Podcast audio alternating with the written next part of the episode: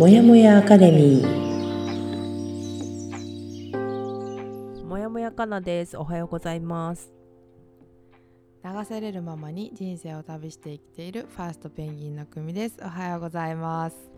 この番組は私もやもやかなとコーチングとの出会いから人生を動かし始めたファーストペンギンの組が早朝にお送りする一人じゃ頑張れない人たちのための番組です。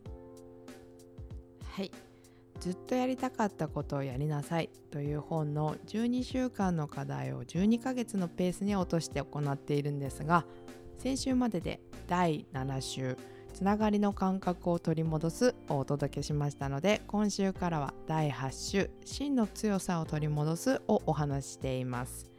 まやかラジオ配信は日曜日火曜日木曜日の週3回です。今週もよろしくお願いします。はい。今回の放送だけでも安心してお聞きいただけるように作っております。で本日が7月の26日火曜日ですね。よろしくお願いします、します、で今週も 言う前に笑っちゃう。ジェット機の速度を目指しながら、うん、電動アシストの自転車に乗りながら10人ぐらいを引き連れているカナです。雑技団作っちゃっ 作っちゃった。たはい。真 ん そうね。あの一番下の真ん中にあなたがいるっていう映像わかるよ。かるよ。よろしいです。かこうやっていろんなすごいいっぱいこうやってこうやってあのあそう。秋田の関東祭りみたいな感じでよろしいですか。すごいよね。曲芸だわ。曲芸だわ素晴らしい。曲芸の域に達したかなちゃんと、はい、お送りします。ありがとうございます、はい。今週の流れは4部構成。1チェックイン2第8週真の強さを取り戻す。喪失を乗り越えて生きる。3子供の時の条件付けエクササイズ。4喪失をチャンスに変える。です。はい。いやー今日は今日の楽しそうで、いくよ。昴生さんの子供の時の条件付け。エクササイズでございますよ、ありがとう。はい。ちょっとねね今回はあの、うん。事前に回答を私用意しました。ちゃんとやりました。ありがとうございます、そうなんです。ちょっとエクササイズボリュームが結構あって全部で15問あります。うんね、しかもちょっと自分の時の子供の頃のお話をするから、うんうんうん。考えるのにもね時間が必要かなっていうものもありまして。うん。ね、これ本を買って聞いている方はちょっとここで時間を使う必要もあると思いますしラジオを聞きながらやってもらう人は少し止めながらや感じになるのかな？なんか自分でいいようにやっていっていただけたらなと思います。ちょっと今回のは私もパンパンパンって出ないようなところもあったりしたのでもし、うん。あの全然ね聞き流すでも全然いいけどちょっとやってみようかなっていう人はこまめに止めながらあのやってみてもらうといいかも。いろんなのが出てきそうな問題が多いから、なんかあんまりうん。私とか久美の回答を聞かずに出した方がいいんじゃないかなっていう気もするいいね。そうかも。聞いちゃうとなんかそっちに引っ張られたりしちゃいそう。わかるわかる。うん。いいかも。そうだね。ちょっといつも私が説問を読んでいくんだけど今回かなちゃんやってくれてるということなのでこの問題だけを15問全部一気に読み上げる？ますか？行ってみましょうか、んゆっくりでいいですがお願いします。はいでは、えー子供の時の条件付けエクササイズはい。1、はい。えー子供の時父親はアートをどのように考えていましたか？それをあなたはどう感じていましたか、お父さんのことですね。はい。はい。2、父親が言ったことややったことで覚えていることがありますか？それをどう感じましたか、うん。はい。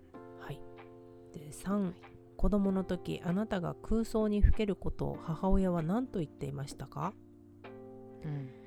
4あなたを空想から目覚めさせるために母親は何をしましたか、うんはい、5あなたを信じてくれた人は誰ですか？6子供の時の出来事で印象に残っているものは何ですか？それについてどう感じましたか？うん。で、えー、と6 7か。7、えーあなたがうん。アーティストになるチャンスを台無しにしたものは何ですか？そのことであなたはどんな否定的なレッスンを学びましたか？うん。8子供の頃あなたが大きな罪だと思ったことは何ですか？9、えーあなたの信念を打ち砕いた先生は誰ですか？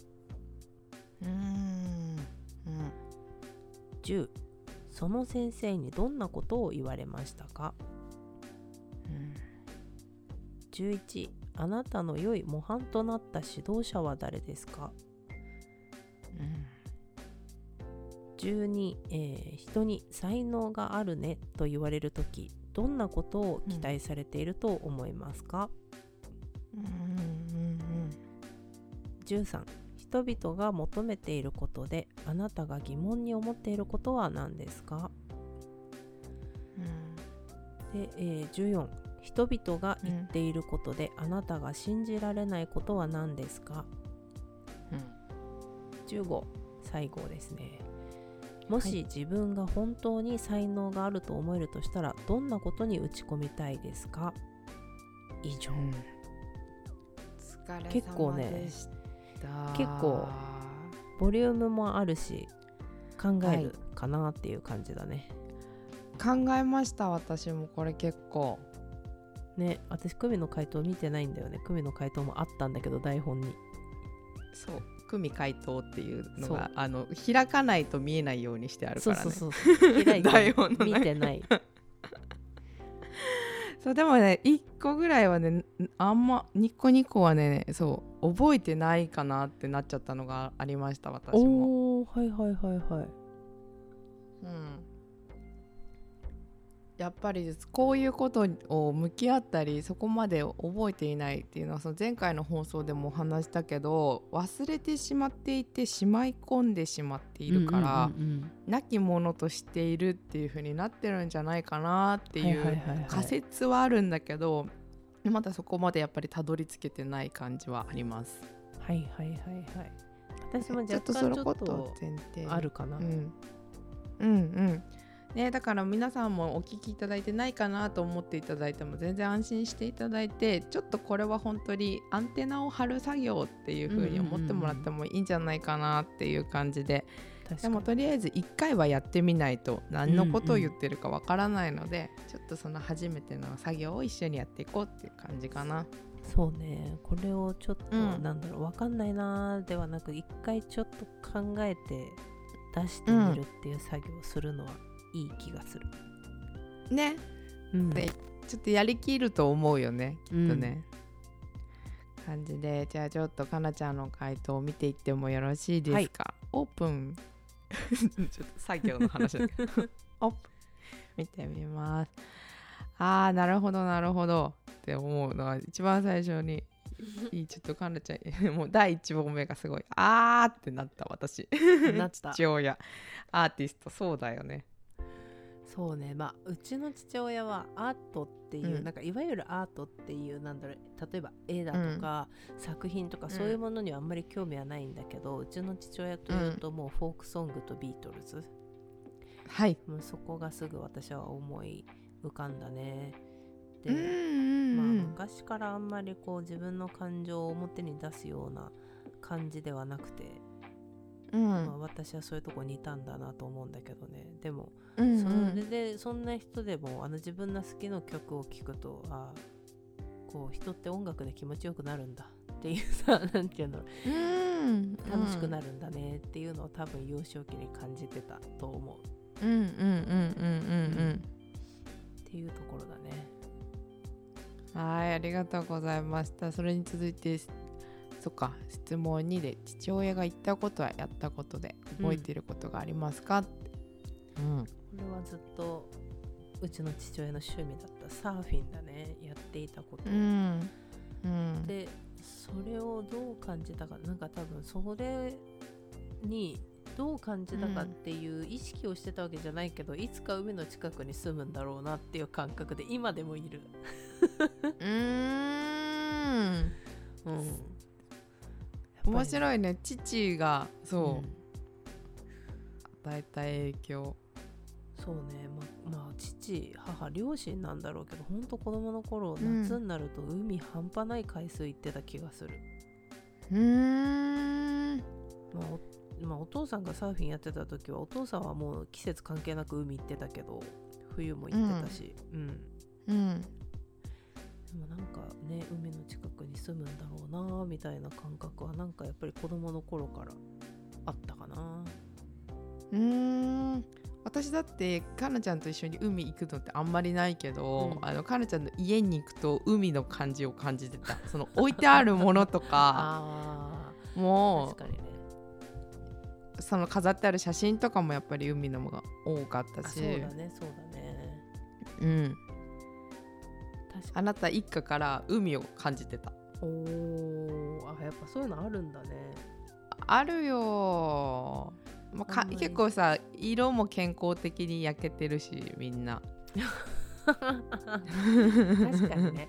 そうね。私うん。も高校生ぐらいまでぐらいはみんなそうだね。黒かったね。うん。うん。だから健康的だなーってなんか 健やかだなーっていうイメージはある。確かに確かに。ああああるある。でそことちょっと一線を画してるから次は母。うんうん。ね面白いんだよ空想については母が出てくるんだよね。ね。空想をしていると母は何と言いましたか。何ぼーっとしてんの？っていつも言われてました。面白いね。わかるでしょ、うんうんうん。でも言いそうでしょ？いやわかるしね。この次の4のさ空想してるとお母さんどうしますかっていうこの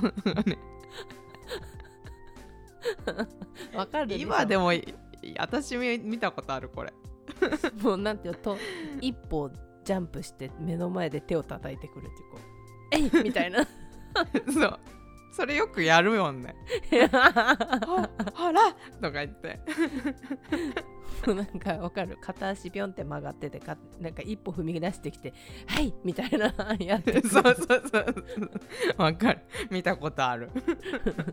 動く動くみたいな。さそうそうそう。よくやってるの見る多分私そう。2人でぼーっとしてたのかな。わかんない。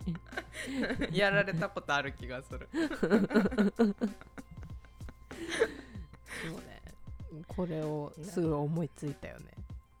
いやわかります。私も想像ができます いい。いいですね。すごい。それでせ信じてくれた人が学これ校かはそうね、うん。担任の先生主に小中だな、なんか誰っていうわけでもないんだけど、結構その時の担任の先生にはなんうん。か信頼されてたっていう自負がその頃もあったし、うん。うんうん、なんか信じてもらってたなっていうのはすごく思いますね。先生に恵まれてたっていうのもすごいあるんだけど小中素晴らしいね。信頼関係があるで多分カナも感じてたし、カナが信頼できてた。うんうん。うん感じがするな今聞いてて。うーん。で印象に残っているものは？えーとまあしあのそうだね。賞を取ったり何かで入選したりとかっていうことで、まあなんか、うん自分が頑張ったとか努力したことはちゃんと結果になるんだなっていうのは結構小学校ぐらいの時に感じてたかも今思えば。すごいね。素晴らしいね。まあその時はそんな風に言葉には出てなかったけどなんかとにかくうん。やれば賞取れるんだとかさ、うーん。まあ取れなくて悔しかった思いもしたけど、うん。まあでも結なんかそれこそ好きで書道で習い事してたりもしてさなんか書道で頑張ってこう毎週商談試験みたいな毎毎月か。なんかこうほ多分2ヶ月に1回なのか分かんないけど商談試験みたいなのがあってさそれで。験があるの？うん。そうそうそう。なんかあのあるのよ。その書道のなんとか会。よくわからないけどなんか毎月もらえる指示祭冊子みたいなのがあってさあの何段ってなるとさそこに名前がつらつらつらってみんなの名前が書いてあってその中に自分の名前もあったりして。へなんおばあちゃん先生だったんだけど先生がいつもそこに名前が1個上がって載ったりすると、ちゃんとそこに線引いてあの私の名前が書いてあるとこにあこれ今月のあなたのとか言って渡してくれたりとか結構上手に書けてたりするとその章自体がその冊子に載ったりとか。お、あって私も1回ぐらい載ったのよ。うん。ここに自分の章がね名前じゃなくて章が載ったり別にそれは入選したとかそういうわけじゃないんだけどでもなんかほら形に残ったりとかさ、したりね、うんまあ、それこそこう小学生の頃はソフトボールをやってて、ね、試合とか大会に出たりとかしてさ、まあ、そそれこそなんだろうな銀メダル金メダルとか取ったのよ一応。うん、その大会でね。おーうん。うん。もあるし、まあ、中学生入って部活バドミントン部やったりさ、うん。また勉強して、ね、受験したりだとかさ。定期テストとかね、うん。ちゃんとなんかやった分だけ点数になるんだなとかさ、やってないとやっぱできないんだなとかさ、うん。うん。うん。うん。そういうことだけどね。うんなるほど。面白い。いいねいいね。過去をちゃんと掘掘っていってるよ、うんいい感じよ。ちょっと。でこの辺からはアーティストとかなんかそういうことに入っていくのかな？そうだね。チャンスを台無しにしたもの、あなたがアーティストになるチャンスを台無しにしたものはまうん。あそれなりにねなんかその器用じ器用貧乏な人生を送ってきてるからさ。でもやっぱり中学生とか思春期を迎えてからはさなんかその自分が賞を取ったりとか、なんかできるっていうことで目立つのを怖がったりとかなんかそれをちょっと恥ずかしいとかって思っちゃって、なんかこう力の限り発揮できてない時があったね、そのちょっとあまたこれでなんか優秀しちゃったりとかなんか賞取っちゃったりしたらまたなんかあいつ取ったなみたいな。感じであの、うん。注目されちゃうなとかさ学校の時ってなんか賞取ると、とにかく朝の会朝会朝礼とかでさなんかあの表彰されちゃうじゃない？呼び出される。そうそうそう。前に出される。そう。とかが嫌でさ。うーん。なんかあここれの程度にやっとけばまあ賞は取らないけどいい線いけるかなとかそういうなんかコントロールをしちゃってた時があってそれはなんか自分の能力をも潰したしチャンスを台無しにしてたなって思った。これを解いてる時。あー。あの難しい年頃よね。うん。うん。周りもなるべく目ね立ちたくないみたいな感じでいたからさ。うん。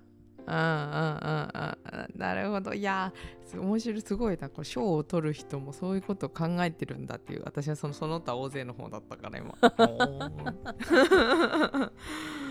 あーなるほどなるほど。いいねいいねで子供頃あなたが大きな罪と思ったことは？うんはまあおなんかせ先入観というかなんかやってもいないのにこうだろうって思ってたりとかさなんかあこれはできないだろうなっていう気持ちで諦めてたことね、うーん。なんか別に大それたことでもないけど、なんか、うん、ちっちゃいこととかでもあこれは私にはできないだろうなとか、うんなんかうん。子供のさそんなあの思考だから浅はかなものなんだけどさその時はさ、うん。あの自分が浅いなんて思ってないじゃん。思ってないよ。そう。だけどあもうあこれは私のじゃないとか私の畑じゃないなとかって勝手に思って多分やんなかった。とか。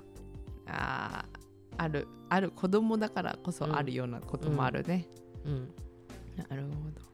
え面白い。そのうちのその次の信念を打ち砕いたっていうのも先生なんだそうだね。こう言われるとパッと思い浮かんだのが中学校の時の中そうね。中1中2の担任の先生一緒だったんだけどたまたまね。うん。このうん。三村先生というね女の先生だったんだけどとてもパワフルな先生だった。大好きだった私。うん。うん。うん。それが信念を打ち砕いた先生っていうので出てきてて合ってる？なんかこそいい意味で取ってる私ここ。いい意味で信念を打ち砕いた先生っていうのも次の10番につながるんだけどあの、うん。本当に私中学生の頃クソがつくほど真面目だった。クソ真面目、うん。もう杓子上下でクソ真面目で、あのうだからザ模範生みたいな感じだったと思うんだよね。うんうん。うんなんかそういう私を多分この先生は心配したんだと思う。うーん。だでなんか先生にどんなことを言われましたかっていうのはあの、うん。別になんだろうな。なんか別に面談とかそういうわけじゃないんだけどよく私担任の先生と放課後喋ったりとか私が仲良かった友達と3人で先生と話してるみたいな女子会みたいなことを今思えばね やることがあってよく付き合ってくれた先生なんだけど。へえでなんかいつもいい子でいなくていいってあのたまに羽目を外すこともあっていいのよ。人だからね。っていうさまだ子供なんだからあなたたちは。みたいなのをよく言ってくれる先生だったの。えー、素敵な先生。あのそうよくなんだろうな。その頃ってまだ子供の生徒のことをさ名字で呼び捨てで呼んだりとかしてる時代だから私たちの時ってさ。だから、はいはい。あの私の名前を言ってねなんとかは勉強ばっかしすぎみたいな。勉強する時はするしない時はしないでちゃんと遊びなさいみたいな。あの親に怒られるようなことをしてもいいんだよみたいな。っえー、嬉しい。ていうことを言ってくれる先生だったね。でもちゃんとやる時はやりなさいねみたいな。あメリハリがねそうそうそうそう。うんっていうことを言ってくれる先生だったねまあでも、うん。クラスもみんな仲良しだったし女の子同士とかもみんな仲良かったうだん。けど、まあ、この先生がエピソード的に言うと私たち中学生の頃って流星群が来たんですよ。獅子座流星群が、はい、はい中学校ありました。多分2年生の冬かな。その時に、どうしてもクラスの仲良しだった子たちと見たかったのそれを。うん。でまあ先生もさうすうすとこう夜中にみんなが待ち合わせしてるの分かるじゃん。うん。でも私たちはもう絶対にいいスポットで何にも遮られずに見たかったの。でも無理なの、うん。都内で。うん。湧いてたし世の中がさ。その流星群でさ、うん。で私たちはこの先生にねすごい無理なお願いをしたんですよ。うん。学校の理科のなんか授業の一環として学校の屋上で見たいっていう先生に、無理かなっつって。学校の屋上で先生も一緒に見ようよみたいな、っうん。ていうお願いをしたんですよ。み次いつ見れるか分かんないし、って言ったら、うん。先生が教頭先生にお願いしてくれてうん。実現したんですよそれが。えー、すごい。絶対に内緒だよって言って絶対に内緒だからねって言われてうん。えー、とでもね結局10人ぐらいの女子が集まりましたいろんなクラス。の内緒ね、うん内緒ねって言って10人ぐらい集まって内緒ねでね。そう、うん。夜中の そうだねその時で言うと10時半ぐらいから中学校に集まってそしたらその時の教頭先生もすごいノリノリな先生でね教頭先生も来てくれて、でその時の担任の先生も来てくれて、みんなで、えー、と屋上に寝そべって獅子座流星群を見るっていうねえ楽しい。めっちゃ楽しかった。そういう先生だったんですよ。素敵。そういう信念の打ち砕かれ方ね、うん私は真面目一辺倒な信念を持ってたから。なるほど。面白い。そうね。そういう信念もあるわ、はい。っていう感じ。いいいい大人がいたね周りに。そうなのよ。今思うと本当そうだったと思う。うんうん私も次のあなたの良い模範となった指導者っていう、まあ、ちょっと指導者っていうところではないんだけども、まあ、結構うん。今の自分につながった人たちというか、こうなりたいなって思ったのは、高校生の時に高校1年生で衝撃を受けた1個上の先輩たち、あーわかる。なんだこの破天荒な人たちちみたいな。だよねだよね。わかる。本当に衝撃だったよね。多分さ真面目だった人が行く学校だから私たち多分一重に中学校の時はみんな少なからず真面目うん、だったんだけど、そこからのあの衝撃はすごかったよね。こんな破天荒の人たちっていわゆるその時の見方で言えばちょっと不良っぽい感じの雰囲気も感じる人たちなのにこの人たちがこのレベルの高校にいるんだみたいなさそう。衝撃。そう、ね。わかる。で別に真面目な人たちがザ真面目なわけではなくってこういう風うん。に破天荒そうに見える人たちでも、頭いい人っているんだっていうさなんかこあう自分の常識をさ覆された うん。高校1年生だった、わかる。わかる。やべえなこの人たちって思った。わかるわかる。いかに自分がちっちゃいところにいたのかって思わせてくれた。そう。う、ん。うなんんか1歳の差なのにすごいさあーやっぱこの人たちって思ったよね。思ったね。全然違かったうね、ん。それがねなんか思い浮かびましたね。いいね。なんか二個上は雲の上すぎたからあなたがこの一個上っていう表現がすごくなんかいいなと思う。あそうそうそう。そうなのよ。そこにあるのよ。そねそこなんだよね。ではそうん。ちょっともう次元が違すぎて私たちああなれないんじゃないかって思うぐらいのう憧憧れれるだった、うん。感じなんだけど1年でこんなに違うのっていうので。そうそうそうそう。うんやわかる。ばいこの人たちっていう感じ、わかります。えーと次人に才能があるねと言われる時うん。どんなことを期待されてるかは、まあうん。その分野はあなたに任せたよっていうふうに言われてるような感じがしますね。うん。うん。うん。いいですね。いいな。かなちゃん素直。いいな。で人人々が求めてることであなたが疑問に思ってること、まあ、これなんか急になんかえなんだろうこの質問って思ったんだけどなんかうん。これでパッて思ったことねこれは。あの、うん。だ誰かか、まあ、何かに幸せにしてもらおうと思ってること、うーん。そうするとあなたにあなたがあなたにあなたに思っているあなたが疑問に思っている。そう私が疑問に思っている人々の求めてるあこと、なんかその自分で幸せになろうじゃなくて誰かとかうん。物に求めていることが疑問、だあって幸せの感じ方ってその人次第じゃんっていう、うんうんうん。その状況を幸せと思えるかどうかなのにそれを人に求めても幸せになれないよねっていう疑問が私は結構ある。なるほどなるほど。そうなんかこの問題をどうやって捉えていいかが分かんなかったんだけどとりあえずそれが出てきた。あこれはいいいいと思う。いいと思う。結構だから揺さぶってんのかなっていう質問だと思うから、そうそうそうそう。うんいいと思うよ。うんそうあとはまあこれねちょっと難かった。14番の人々が言ってることであなたが信じられないことは何ですかっていうのがちょっとなんかあんまり私結構 あの何でも信じてしまうタイプだからでもそれでも出てきたのが何かに絶対がつく人。なんか絶対なんとかだよこれって言われると、い一旦私、うん。え絶対なのって絶対思っちゃう。心の中で。絶対なのそれは。あっていう。あうんうん。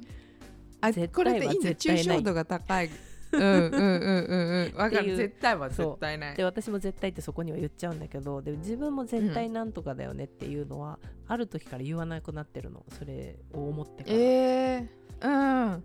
だからなんかうちの母親とかもそうなんだけどそれは絶対ないとか言うから、絶対なのねっていつも言っちゃうの。絶対ないの、ね、あ怖いけど そう本当そうなんだよね。言ってる方も結構癖みたいなところあるしね。でもなんか、うんそれぐらいしか思いつかなくて面白い。私はひねくれてるからここすごい否定的断定的なことを言われるとっていう表現にしてる。同じようなことを多分言いたいんだけど、うんうんうんうん。うんそうだね。断定的だとやっぱりその絶対なのって やっぱり。わかるわかる私も断定的な言い方をされた時にひねくれる一回、うん 本当に？みたいな。そうそうそうそうそう。それあなたが知らないだけなんじゃないのって思っちゃう時なんかね。そう。ある。だから絶対っていうのもその感じだね。そうだよね。そう。うん。あとは最後15番もし自分がうん。本当に才能があると思えるとしたらどんなことに打ち込みたいかは、まあスポーツだね、うん。まあ、団体競技って書いてるけどスポーツすごいなと思うよ。この年でこの言葉が出てくるあなたが。本当にすごいと思う。あと陶芸とか書いてる。あ陶芸もあ陶芸だってね好きだものねそういう系の絵をの描くことよりちょっとなんか作るクラフトが好作るきだから。のがねそう。そうだよね。陶芸はね小学校6年生の時の陶あの工芸クラブに入ってたんだよね私。あそうだったの？そうその時に初めて陶芸っていう焼くことをね窯があったからうちの小学校、図工室。にえー、素敵。そうでそれで初めてやった時すごい好きだったんだよね、面白い。なんかイメージあるもんそういうの作ってるイメージ。そうそうだよね、まあ、高校の授業も美術と工芸で工芸取ってたしね私。工芸だったね。うん、なんか私は隣の部屋屋の美術にいた。いたよね。絵描いてたね。うん。絵描いてあー面白い。これ人の見ると面白い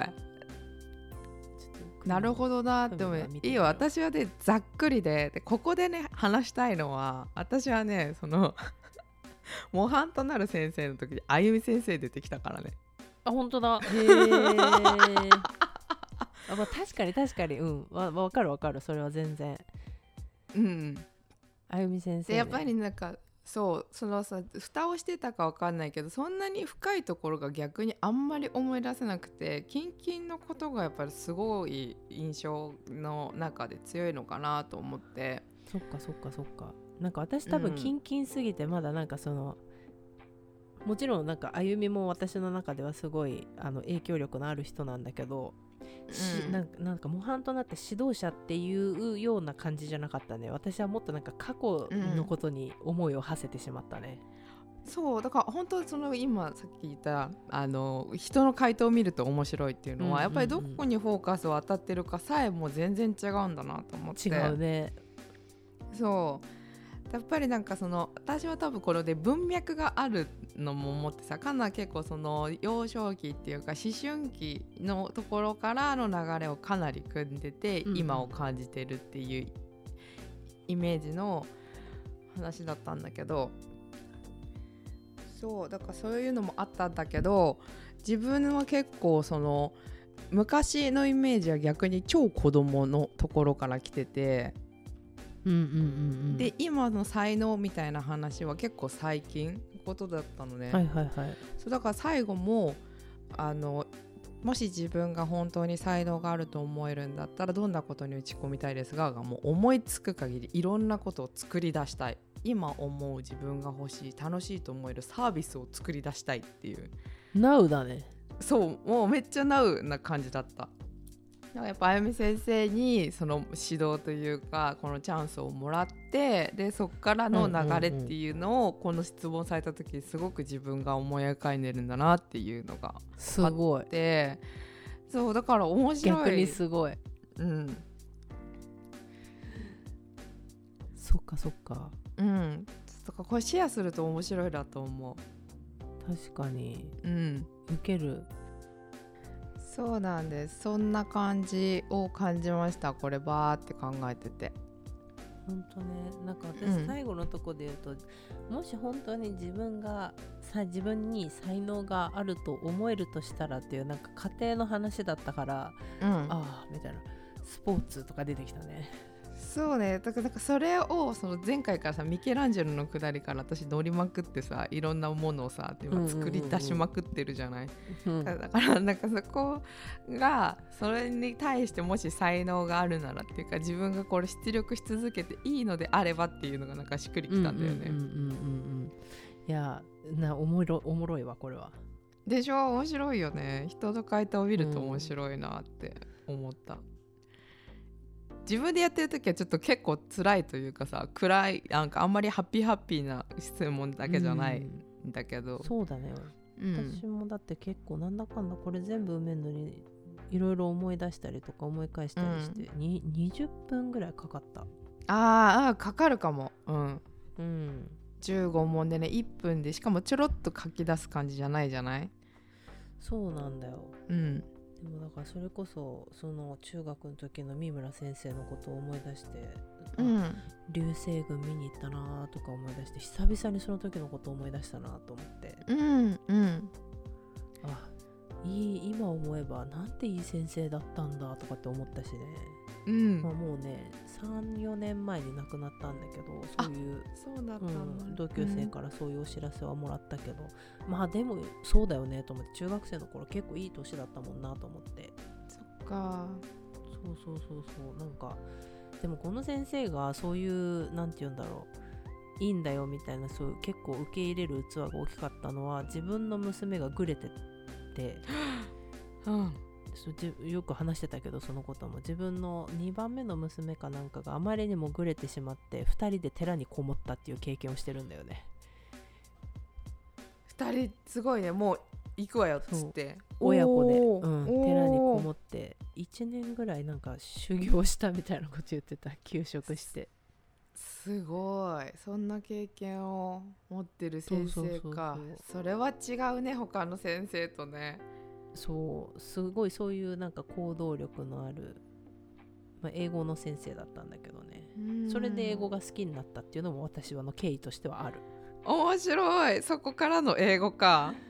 そう英語の先生だったからなんかその先生に教わってる英語だったから好きになったみたいなのも、なんてなんて言うんだろう。変な嫌な感覚なく英語ってすごいいいなって思って英語にのめり込んでったのはあるかな、うん。うん。うん。うん面白い。ちょっとね過去の回想をうんするっていうのもあるので、これはね取り組んでみてもらいたいなって思う感じはい、です。ぜひおすすめしますこれは。結構はい。いいエクササイズでした。はい。いいエクササイズでした。ありがとうございます、はい。でははい。次次週木曜日は喪失をチャンスに変えるというお話をしていきたいと思います、はいでは本日も私もやもやかなと。ファーストペンギンの組がお送りしました。はい。では、えー本日火曜日ですが今週も皆さん頑張っていきましょう。いつでも自分を大切に。まったねー。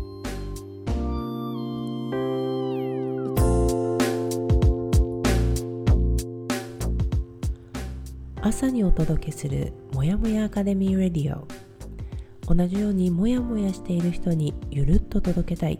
自分を大切に扱うということ。小さな気づきから人生を優雅に後悔する術を一緒に見つけていきましょう。